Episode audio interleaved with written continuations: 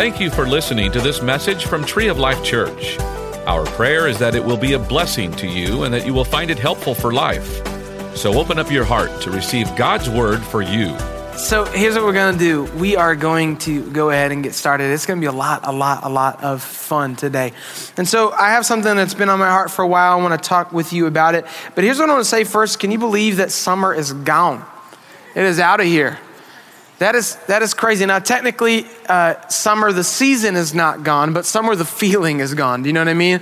And so, uh, kids are back in school, football started again, but Texas is holding on to summer by keeping it 100 degrees all the time just to let us know that it wants it to still be summer. Here's what I was thinking is you know that life is moving quickly when one day you wake up and pumpkin spice lattes are back. You know what I'm saying? I love my ladies are clapping in the room right now. It's awesome. I got I'm not gonna lie, I like a pumpkin spice latte. But it's like it creeps up earlier and earlier every year. It's kind of, you know, like it's like next year will be July. We'll just figure it out until it's all year round. But I was thinking about pumpkin spice lattes, and the other day I was thinking, uh, as I was preparing for this sermon, about Christmas. And Christmas really relates to what we're going to talk about today. And Christmas is one of those things, you know, every, it's kind of just a snowball effect. You hit pumpkin spice latte season and football season, and then you roll into Thanksgiving, and then it just is, keeps on going up until December. But I was thinking about at Christmas time, just kind of the oddity of giving gifts at Christmas time. You think about for parents, parents, you guys go out and you buy these gifts. So technically they're yours because you paid for them. And sometimes you like to hold that over your kids' heads. I'm not going to say anything about that. But you bought this gift, but then you wrap it up and you mark their name on it, and then you put it under the tree. My mom used to mark on the from section, like when we were like 20 years old, like Santa or Jesus. And I don't think either of those were correct. Um, but so you put it under the tree and it's designated for them. Here's what I was thinking about. You've already said yes to giving them the gift. Now, technically, you still own it, you paid for it, but you've already said yes to giving your kids this gift. But what would happen if they woke up one Christmas morning and they got up and brushed their teeth? Nobody does that on Christmas morning. They got up and ate some pancakes, sat around, maybe started watching a Christmas story, that loop that runs on TV all day and they never touched the gifts that you'd place under the tree. What would that be like? I mean, you already said yes to giving them the gift, but they never unwrapped it and used it. And so today, I believe that there are gifts that God has given us that He has paid for, wrapped. If you're like me, you're very bad at wrapping paper. My dad was a drill instructor, and so he's very precise, and his wrapping job is perfect, and it goes under the tree perfectly. But I believe that God has paid for certain gifts for us. He has wrapped them, He has marked our name on them, designated them for us, left them under the tree. And I believe that a lot of us haven't picked them up and opened them. And so today we're going to learn how to unwrap the presents that God has placed under the tree for us. Amen? So let's pray. Father, we thank you for this day. We thank you for your goodness and your faithfulness. God, we thank you that we get to learn about you. We thank you that we get to learn about your word, that we get to be in a church that teaches the truth of God's word. God, I thank you that we got to stand in worship just now and experience your presence. And no matter what we came in feeling like, it doesn't matter what we feel, it's what Jesus did for us on the cross 2,000 years ago that enables us to walk into your presence. I pray for those of us who are tired that you give us supernatural focus and energy today and strength. I pray for those of us who are distracted that you would help us to fix our eyes on you for this next 30 or 40 minutes. God, I pray for those of us who maybe came in worried that we would cast our cares on you because you care for us. And when we cast something, it means that we throw it. And I don't want to go pick up what I already threw.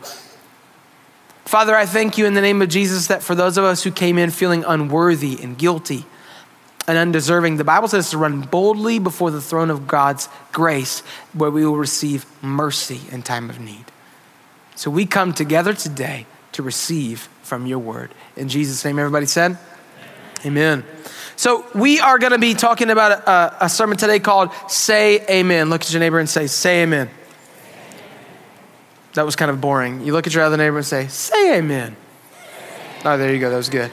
So, uh, when we, here's the deal. Here's something I was just thinking about. When we read the Bible, a lot of times we really don't think of these people as real people. If you're here today and you did not receive notes, we take notes here. We love to take notes. Would you raise your hands? We want to get notes in your hands. We fill in the blanks as we go along, and you may be like, I didn't come here to go back to school. Well, here's the deal statistics show that you will remember more when you take notes. And so we want to help you do that. I, I, said this last time I spoke. I've found notes not just from high school, I believe I found notes from middle school uh, within like the past year or so. Notes that I took from sermons in middle school. in fact, there was one time, uh, there have been a couple times when I really needed help in my life. And so I went back and I found some notes that I had taken. One was in a sermon here, one was uh, by somebody at a leadership conference and I needed help in my life, so I read these notes and they helped me. That's the purpose of taking notes. It's not just to occupy your time while you're here, but it's to give you something to reference when you go home. Maybe you could even pass this on to your kids. And so we want to encourage you in that. But what I was saying is when we read the Bible, sometimes we forget that these are real people in the Bible. These are real situations. These were real time periods. This is not made up stuff. This is real stuff. And so today, our main scripture that we're going to talk about is Second Corinthians 1, verse 20. Now, Paul was the guy that wrote this book, Second Corinthians. And in the New Testament, a lot of the books were really letters. And so Paul is uh, somebody who used to persecute Christians. In fact, he was helping out whenever they killed the first Christian martyr. And he has this incredible radical encounter with Jesus while he's on his way to persecute more Christians. His whole life changes and he begins to serve God. And here's what's really cool about Paul is Paul goes from being the persecutor to the persecuted, but he still serves God. I think that's amazing. And so Paul is writing to this church in Corinth, which was a city in Greece, and he's writing to them around the year AD 57. So you can kind of get a little bit of a picture in your mind. Paul was a church planner. He not only planted churches, but he took care of the churches. He would pass through, see how they were doing. And basically, he had told them that he was going to pass through there again, but he changed his mind and he wasn't going to do it. So he kind of is explaining to them, like, I didn't change my mind for no reason. Have you ever had to explain that to your kids when you had a change of plans and like, but you said, and you're like, listen, I know, but I didn't change the plan just to have fun and to mess with you. I changed the plan because there was something better in mind. Does that make sense? So Paul is talking with them, explaining why he changed his plans, talking about how our yes should be yes and our no should mean no. And he says this statement, and it's a small statement, but it's a powerful statement in 2 Corinthians 1:20. He says, "For no matter how many promises God has made, they are yes in Christ." And so through him, the amen is spoken by us to the glory of God. So he says, no matter how many promises God has made, they are yes in Christ Jesus. And so through him, the amen is spoken by who? By us to the glory of God. Have you ever known somebody who did not follow through on promises? Here's the deal. Some people are about to start pointing fingers, or at least mentally pointing fingers. Let's talk about this. I'm not just talking about like the big life issues. I'm gonna have a catch all right here. How about this one? Um, I'm too tired to take out the trash tonight, so I'll do it tomorrow. Anybody ever been that person before? Okay, just me? All right, cool. Um, I was thinking of another one. I, I'm trying to remember what it was. There's tons of them, though, the little things, right? I'll work out next week. I promise myself. Oh, yeah, that's not going to happen. And so we know what that's like. We live in a world full of broken promises, and sadly, we really kind of grow accustomed to it. It's like you can say anything and promise anything, but at the end of the day, everybody's kind of used to promises being broken. And Paul is teaching us that that's not how God operates. God doesn't operate on, well, I said I would do it, but you know, I changed my mind and I'm not going to do it. God keeps his promises. In fact, really what Paul is teaching us, here's your first blank, is when God makes a promise, he makes good on it. Jesus is God's yes to every promise he has made. That's your second blank. And some of you know through depth of years walking with God and experiencing some serious heartaches and trials that when God makes a promise, He always comes through. That no matter how bad it looked in your marriage, God came through. No matter how bad it looked in your finances or in your physical health, God came through. No matter what kind of depression you were dealing with, God came through. My encouragement to those of you who feel that God has let you down today is God has never let you down. He always comes through. We live in a fallen world and a lot of broken, bad things happen, but God never forgets his promises. See, we often have trouble believing God's promises, but Jesus is evidence that he will always fulfill them. Let me prove that to you in scripture. Romans 8:32 says, "He who did not spare his own son, meaning God who didn't spare Jesus from dying on the cross, but gave him up for us all." Everybody say all. How will he not also along with him graciously give us all things? I love how this is Paul writing again. He chooses to say, but gave him up for us all. Not for those of us who were good enough or faithful enough or who looked the right way. He said he gave him up for us all. But he says, listen, if God was willing to send his one and only son to die on a cross to take the punishment for our sins, like we read in Galatians chapter 3, to take the curse for every wrong thing we had ever done. If he was willing to do that, don't you think that he's willing to come through in that other area of your life that he promised to come through in? Don't you think that He's willing to take care of your finances if you just trust Him with them? Don't you think that He's willing to help you walk out these relationships if you just trust Him with them? Now, granted, you can't necessarily change what other people do, but you can change what you do if you trust Him. If God loved me enough to send Jesus to die for my sin, He loves me enough to be faithful to His promises. He loves me enough to be faithful to his promises. So, through reading this, we know that it's kind of like when you wrap up a present, you sit it down under the Christmas tree.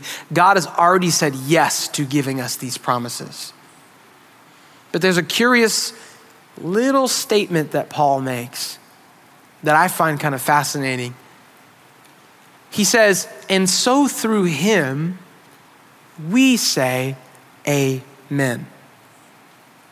The amen is spoken to us by the glory of God. Now, we say amen all the time in church. Amen is like, amen, thank you for that. Amen is like the um or the uh of church. Does that make sense?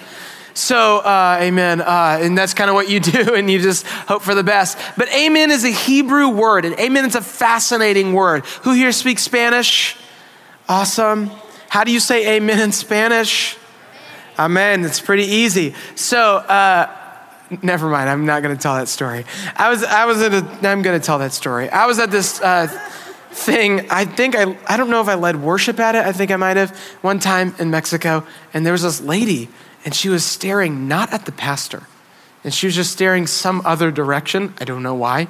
Uh, and she, every time he would say something good, she would just rock and she would just go, Amen. Gloria a Dios. Hallelujah. Amen. And I was like, why aren't we looking at him when we're saying this? Like, encourage him or give him something. But that's not funny to you. That was just funny to me. So that's okay. So, amen is a word that came from Hebrew. And they literally just took the exact word and they just placed it into the Greek when they were writing the New Testament. The New Testament church, the early church, they took that word from Hebrew directly into the Greek. And that word has been transliterated or taken directly into multiple languages, like we get it now, amen, or like amen in Spanish. It's taken almost directly from the Hebrew many times. But here's what it means in the New Testament it can be taken to mean this so be it, or may it be fulfilled. So be it, or may it be fulfilled. So get this this scripture is teaching that God has already said yes to giving us everything He's promised us, but we're required to say something too. And what we're required to say is, so be it. So be it is what happens when you unwrap the present and accept the gift. In other words, God has already said yes to giving you and I certain things, but we've got to pick the present up from under the tree and we've got to unwrap it. We have to say amen. But the question is that sounds great. That seems like a good idea. Sure, I would love to unwrap the present that God has given me. But what are some practical steps that I can take to actually say, so be it? Because when you say, so be it, it's released in your life. Does that make sense? So God can say, I'm giving you this, but if you never grab it and take it, it will never fully be yours. So, what are some practical steps that you and I can take to say amen, to say so be it, let it be, and to let it come into our lives? I almost started singing the song, Let It Be. Three practical ways to say amen. Here we go. Number one, obedience. Everybody's like, yes, I love this one. Nobody said that. Letter A, I can't receive the fullness of God's promises if I am not walking in obedience to his commands. Now, you may say, well, God will still bless me because he has grace. I actually really agree with that. However, I can't walk in the fullness of God's promises if I'm not walking in obedience to his commands. And here's the thing is because his promises are accessed through obedience. Obedience is not just something that we have to do, it's something that we get to do because when we obey, it makes our life better. Letter B says, God would rather have me obey his commands than lift my hands. I'm not saying don't lift your hands in worship. I'm saying if the choice comes down to it, will I worship God but not obey, or will I obey God? Let's obey God every time because obedience is worship. Paul said in, in Romans 12, verse 1, that our act of worship is the way that we live our everyday lives. And in fact, in 1 Samuel 15, 22, Saul, King Saul, he got in trouble because he was presenting a sacrifice, like worship to God, but he wasn't actually obeying God's commands. And the prophet Samuel walked up to him and he said, Obedience is better than sacrifice. We can say, God, I, have served you so much. I mean, I'm faithful every week in Tree Kids. I'm faithful every week in the first contact ministry and the ushers and greeters. But really, are we obeying Him with every area of our lives? And of course, we're all works in progress. Can I just say that today? For myself at least. We're all works in progress. In fact, one thing that I forgot to tell you is the reason I'm preaching this message today is not because I'm so great at it, it's because it's what the Holy Spirit has been teaching me. That I was like figuring these points out while I was changing a fuel pump on a car because I just was thinking about this in my own personal life. But here's the thing obedience is better than sacrifice. And Worship really means the most when it's backed by a life of obedience. Worship is a lifestyle, not 20 minutes on a Sunday morning or 15 minutes on a Wednesday night. Jesus was the ultimate picture of obedience. The ultimate picture of obedience. But how did he learn obedience?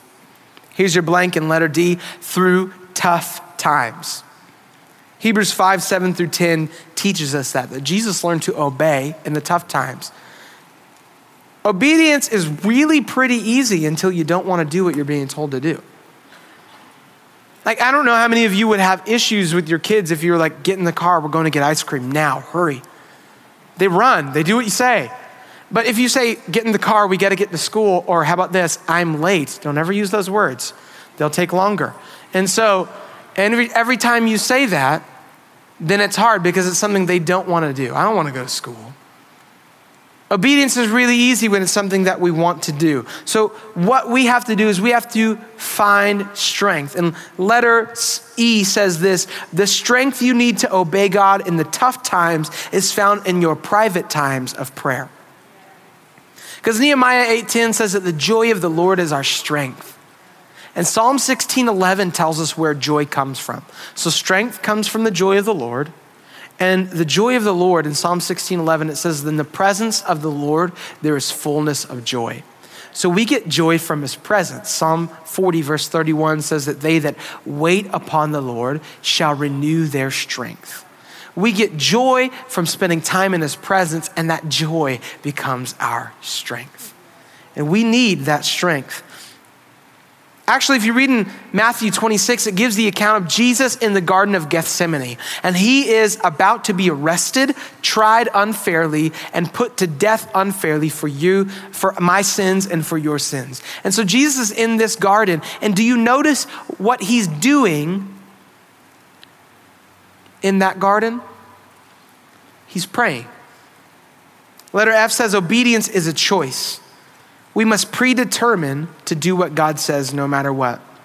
So, Jesus, in his personal time of prayer in the Garden of Gethsemane, knowing that he's about to die a really painful death, and not because he deserved it, but quite frankly, because I deserved it and you deserved it, he makes a choice in the garden. And he, says, basically, God, if there's any other way, I just want you to know I'm okay with that. But if this is it, then I will obey what you want me to do and I'll do it. Jesus makes a predetermined choice to obey God no matter what, right in the middle of a time of prayer. In the presence of God is where we learn to obey. In fact, Shadrach, Meshach, and Abednego, fun names to say. If you want to give your kids a name that nobody can pronounce, just give them that. Uh, they, um, they were going to be thrown into a furnace because things worked way differently in ancient times because they wouldn't worship a golden statue. And you know what their response was? Listen, we know our God will save us, but even if he doesn't save us, we're going to obey him no matter what. Obedience is a choice that no matter what I face in life, I'm going to obey. It's predetermined. Here's a great truth for all of us to remember. When God asks me to obey in a difficult situation, it is always for my benefit. When God asks me to obey when it's tough to do so, He's always doing that for my benefit. Here's what it says in Hebrews 12, verses 9 and 11. I'm going to go through this pretty quick. It says, We have all had human fathers who disciplined us, and we respected them for it. Now, let me say this. I understand some of us have experienced fatherlessness, and some of us have also experienced homes in which fathers were abusive. And this is not what Paul's talking about. Paul's talking about in a healthy home environment. You respect your earthly father for uh, the way that they discipline you. And it says, How much more should we submit to the Father, meaning God, of spirits and live? They, meaning earthly fathers, disciplined us for a little while as they thought best. But God disciplines us for our good in order that we may share in His holiness. No discipline seems pleasant at the time. Can somebody say amen to that? But painful. Later on, however, it produces a harvest. Say harvest of righteousness and peace for those who have been trained by it. Letter H. Disobedience brings short term pleasure and protection, while obedience produces long term peace, security, and righteousness. Disobedience is short sighted. And I, I, love this about God. You can tell that God is telling the truth because he says things like, discipline is not fun for a while and it'll pay off in the end. Or he says things like sin is fun for a little while, but then it won't pay off in the end. I know that God's not telling me stories if he's that blunt about it. Listen, what I'm telling you not to do is going to be really fun for a while. And what I'm telling you to do is going to be really painful for a while. But trust me, if you do what I say, it's going to work out well for you. That's one of the ways I know that I can truly trust in him because he's upfront about it. The simple truth of it all is this letter I obedience positions me to receive God's best for my life. And it's not just about that, because receiving God's best for my life is awesome, but receiving God's best for my life enables me to be a blessing to other people. I'm blessed so that I can bless others. Think on this obedience is a product of trusting that God's plan and vision are better than our schemes and dreams. There's a difference between a plan and a scheme. There's a difference between a vision and a dream. And God has a vision and a, a vision for your life and a plan for your life. Number two, stewardship. Stewardship. Now, this is a really funny word that we don't throw around as much in everyday life, but let's define it. I just went online to Merriam Webster's website. It says the conducting, supervising, or managing of something, especially the careful and responsible management of something entrusted, say entrusted, to one's care. Stewardship starts with the attitude that everything we have comes from God. So he gets to decide how it should be used. Psalm 24 1 says that the earth is the Lord's and everything in it. One cool thing about God is I believe that he trusts us to make good decisions with his stuff. That shows you that he's not lording over you in a sense of like dominating you and just trying to control you. He's partnering with you. Yes, he's in charge, but he's giving you freedom to make choices. That's what love really is. Letter C there are two types of sins sins of commission and sins of omission. A sin of commission is exactly what it sounds like. You committed a sin, you did something wrong. But a sin of omission is dangerous and I think sometimes easier to fall into. It's, I didn't do something that God wanted me to do. There's a fantastic book uh, by Mark Batterson called In a Pit with the Lion on the Snowy Day where he talks about that concept. What about the things that God told me to do and I didn't do? What about the dreams God's placed in my heart that I didn't fulfill because I was too worried about it? That would be omission. Letter D, it's not just a sin to use your gift for selfish reasons, it's a sin to not use your gift if God wants it and is asking you to do something to use it. There's a typo in there. Sorry about that. But it's not just a sin to use your gift for the wrong reasons. And I think we can all think of examples of people who we would say, judging by what we see, are using their gift for the wrong reasons or the wrong motives or whatever that may be. But the challenge is we find it easy to judge people who are doing that, but how many of us are not using the gifts that God's placed inside of us? And instead of using them for something bad, we're just letting them be dormant. I can prove that to you through Matthew 25. Jesus tells a story, and I'm going to kind of abbreviate it for you, where a master is going to a faraway land for a little while. So he leaves and he takes three of his servants and he gives them some money. He gives them one five talents of silver, and one two talents of silver, and one one talent of silver. Now, a talent is a measurement.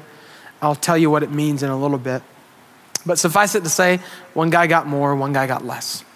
So he gives them this measurement of money, each of them, and he leaves. And the Bible says something really interesting. It says that two of the guys, the guy with the five talents, the guy with the two talents, they invest the money and they get a return on it. So the guy with five, he gets five more, now it's 10. The guy with two, he gets two more, and now it's four. But the guy who was given one talent buries it in the ground because he's like, I don't want to lose it. And I think honestly, you and I would probably say if somebody trusted me with their money, I wouldn't invest it. I would just kind of put it in my pocket, and keep it safe until they came back. But here's what happens the master comes back, and the master asks them, Where's the money? And the guy with the five comes back and he says, Hey, I doubled it. I invested it. I doubled it. I got 10 for you. And he's like, Amazing job. You know what? I'm going to give you even more. And the guy with two comes back and he's like, I doubled it too and he gives him even more. And the guy with one comes back and he says, Listen, I knew you're a hard man and you reap where you haven't sown. Basically, he's like, I know that you take stuff that's not even yours. So I just buried it in the ground because I didn't want you to get mad at me. It's kind of what he's saying. And the master says, Hey, you're a wicked servant. That's pretty tough. I don't know how many of us have been at work recently and the boss is like, You're wicked. I don't think that's good. And he says, Here's the deal if you thought I was so mean, then you could have at least just put it in the bank instead of putting it in the dirt and let it collect interest for me. And really, I believe what Jesus is saying, and I was reading about this, he was saying, this is, this is Jesus. Jesus is compared to the master in this story. And Jesus is really saying, hey, listen, you don't even know me because I'm not harsh like that. In fact, I'm not asking you to just take care of stuff. I'm asking you to partner with me, develop the gift that I've given you, and use it for the kingdom of God. Because here's the thing we can say, well, the guy with five, he must have been so capable because the Bible says that he gave according to his ability. So he must have been so capable because he got five, and this guy, I mean, he only got one, so maybe he just wasn't very good at it. But a talent is 75 pounds of silver. So I looked it up the other day, and you can compare it to whatever you want back then, but in today's terms, that's $24,000. And he just said, Here's 24 grand, uh, just keep it safe till I come back. This guy was clearly very talented. Well, that was a really bad joke. I didn't even mean to make that. This guy was clearly very skilled. That came out solely wrong. He was clearly very skilled. And he knew how to handle things, but he chose not to do it. And it wasn't, hey, good job, you preserved what you had. It was, listen, you never developed what I gave you. Because I didn't want to just be a master to rule over you. I wanted to partner with you to develop this and to expand my kingdom. Here's a thought for all of us Sometimes we pray for more blessings when what we really need is to steward the blessings God has already given us. Like sometimes we say, well, my gift's not that important. I, I, just wish I had a different gift. And maybe God would say, well, I would like for you to use the gift that I've given you first. Because I valued it enough to give it to you. I mean, the cheapest gift that he gave in that story was 75 pounds of silver. I think that's intentional. And sometimes we may say, well, God, I, this is going to be tough, so you're going to have to bear with me on this, okay? Sometimes we, say, we may say, well, God, what about my finances? God, I need more finances. And God would say, well, are you stewarding it in line with the word? And this is what people really sometimes we don't want to hear, but am I giving? Am I tithing? Am I giving 10% of my increase to God? Maybe in the area of our health, and this again is really tough, but sometimes we are praying for God to bless us, but we're not doing things in the natural that position us to walk in the blessing. You know how I know? Because I've done it. And sometimes I still do it because donuts are good. Sometimes in the spiritual, we're praying and asking God for another revelation and to teach us something else. And I love what Pastor Don says. He says, What about the last time God taught you something? Did you do anything with it? You know, in songwriting, Sometimes we talk about we want to write a song, but did we finish the last one that God gave us? I think that's true in a lot of areas of life. There's a process to stewardship. Number one, God entrusts me with a gift. Number two, I steward or manage the gift to the best of my ability. And number three, He rewards me with even more gifts to manage. Do you notice the guy, He gave them according to their ability. So He gave one guy five according to his ability, one guy two, one guy one. They multiplied it by five, or he got five more, he got two more, and then that guy got nothing else. He didn't expect them to do more than they were capable of. God gives a gift. I do what I'm capable of doing according to my ability, increase it by five or increase it by two, whatever that is, and then God gives me more. A gift is useless or even destructive if it's not managed well. Your gift could haunt you if you never develop it because you could realize, man, I should have developed that. Challenge to you find what it is that you're not developing and use it because the body of Christ needs you. If you think you've got a one talent gift, I, you know, that really doesn't matter. 75 pounds of silver is nothing to laugh at. You may think you've got a one talent gift, but God may say, Well, you may think you have a one talent gift, but if you increase it by one, then I'll give you more. And then you increase that, and then you increase that. You're going to continue to grow, and it's going to grow my kingdom. Just because you think, Well, I don't really have any gift to sing on stage or preach, I mean, I just don't know. That's not what this is all about. You know, the guy that led me to Jesus was a janitor at my church? That is powerful. Think on this God can't entrust me with more until I'm faithful with what He's already given. I'm going to go through this one pretty quick. Number three, faith. There's a reason I save this for last. I can't receive from God if I don't believe He is willing and able to deliver on His promises. Like when your kids wake up on Christmas morning, they are going to believe that you put presents out for them, you know? They have a sense in their heart that their parents cared enough to buy some presents. Now, I understand some people don't do presents. I also understand there's tough times where you can't even find the money to buy a present, and that's a real thing. But you do get what we're saying is that your, your kids understand that you're willing to do something great for them. I think faith is a deep subject, but sometimes we overcomplicate it. The simplest explanation of faith is trust. I won't obey God or steward his gifts right if I don't trust him. Either that or I'll do it out of fear because I'm scared of punishment. And the Bible says in 1 John that fear involves torment. It means that we're scared of being punished. That's not how God operates. God disciplines, He does not punish. Not as kids. Letter C trust is built through relationship and consistency. So there's two truths about God in these following blanks. Number one, on the subject of relationship and consistency. God always pursues a relationship with me. Psalm 23 6. Goodness and mercy pursue me all the days of my life. You can run from God, but He's right behind you because He's really fast. Number two, God never changes. Numbers 23 19 says, God isn't a man that he should lie. And Hebrews 13 8, if you want something in, in, the New Testament, says, Jesus Christ is the same yesterday, today, and forever. Trust is built on relationship, relationship and consistency, and God's really, really perfect at both of those. So we can trust him. Now, for some of us, letter E, it's easy to believe that God loves us. That's your blank.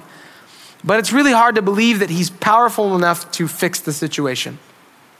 For other people, it's easy to believe that God is all powerful, yet hard to believe that he loves us enough to do anything about our situation. Does that make sense? And I think we kind of mix the two together a lot of times. They kind of flow together. I don't think he really loves me enough to do that. And besides, I don't even think if he did, he'd be powerful enough to fix what I messed up or what someone did to me. Number one, identify which of these concepts you struggle with and combat it by spending time with God through the word, through prayer, through worship. You've got to fight sometimes to make sure that your mind is thinking the right thing. Get what's in your spirit into your mind and out of your mouth. Letter G, this is important. Faith is more than wishful thinking. It has substance, substance. Hebrews 11, 1 in the Amplified says this Now, faith is the assurance. Check this out. It says the title deed, the confirmation of things hoped for, divinely guaranteed, and the evidence of things not seen. It's the conviction of their reality. Faith comprehends as fact what cannot be experienced by the physical senses. You can't tell me that I don't own my car if I have the title. When we have faith, we have the title to what God has promised us. When we walk in trust and in faith in God, we declare, God, I believe it in Jesus' name. It says, and when faith says, if God has promised it, then it's already mine in Jesus' name. Faith truly believes that if God makes a promise, he'll make good on it. Now, think on this, and this is a tough one. Our trust in God is an outflow of what we believe about his character. There's a famous quote that says, What a man believes about God is the most important thing about him. My trust in God is an outflow of what I believe about his character. Do I really believe he's a good, good father, like I sang about? Do I really believe that he is greater and stronger? Ask yourself this week what promises do I need to say amen to in my life? Is God asking me to grow in one of these areas in order to receive the promises He's already said yes to giving me? Here's the deal God can't, we can't receive the promises of God if we're not walking in obedience, because obedience opens the door for the blessing. And according to that parable in Matthew 25, we can't be trusted with more blessings if we haven't been faithful with the ones that we've already been given. Now, God in His grace will bless us with more, but we're never going to reach the fullness of what He's intending to give to us.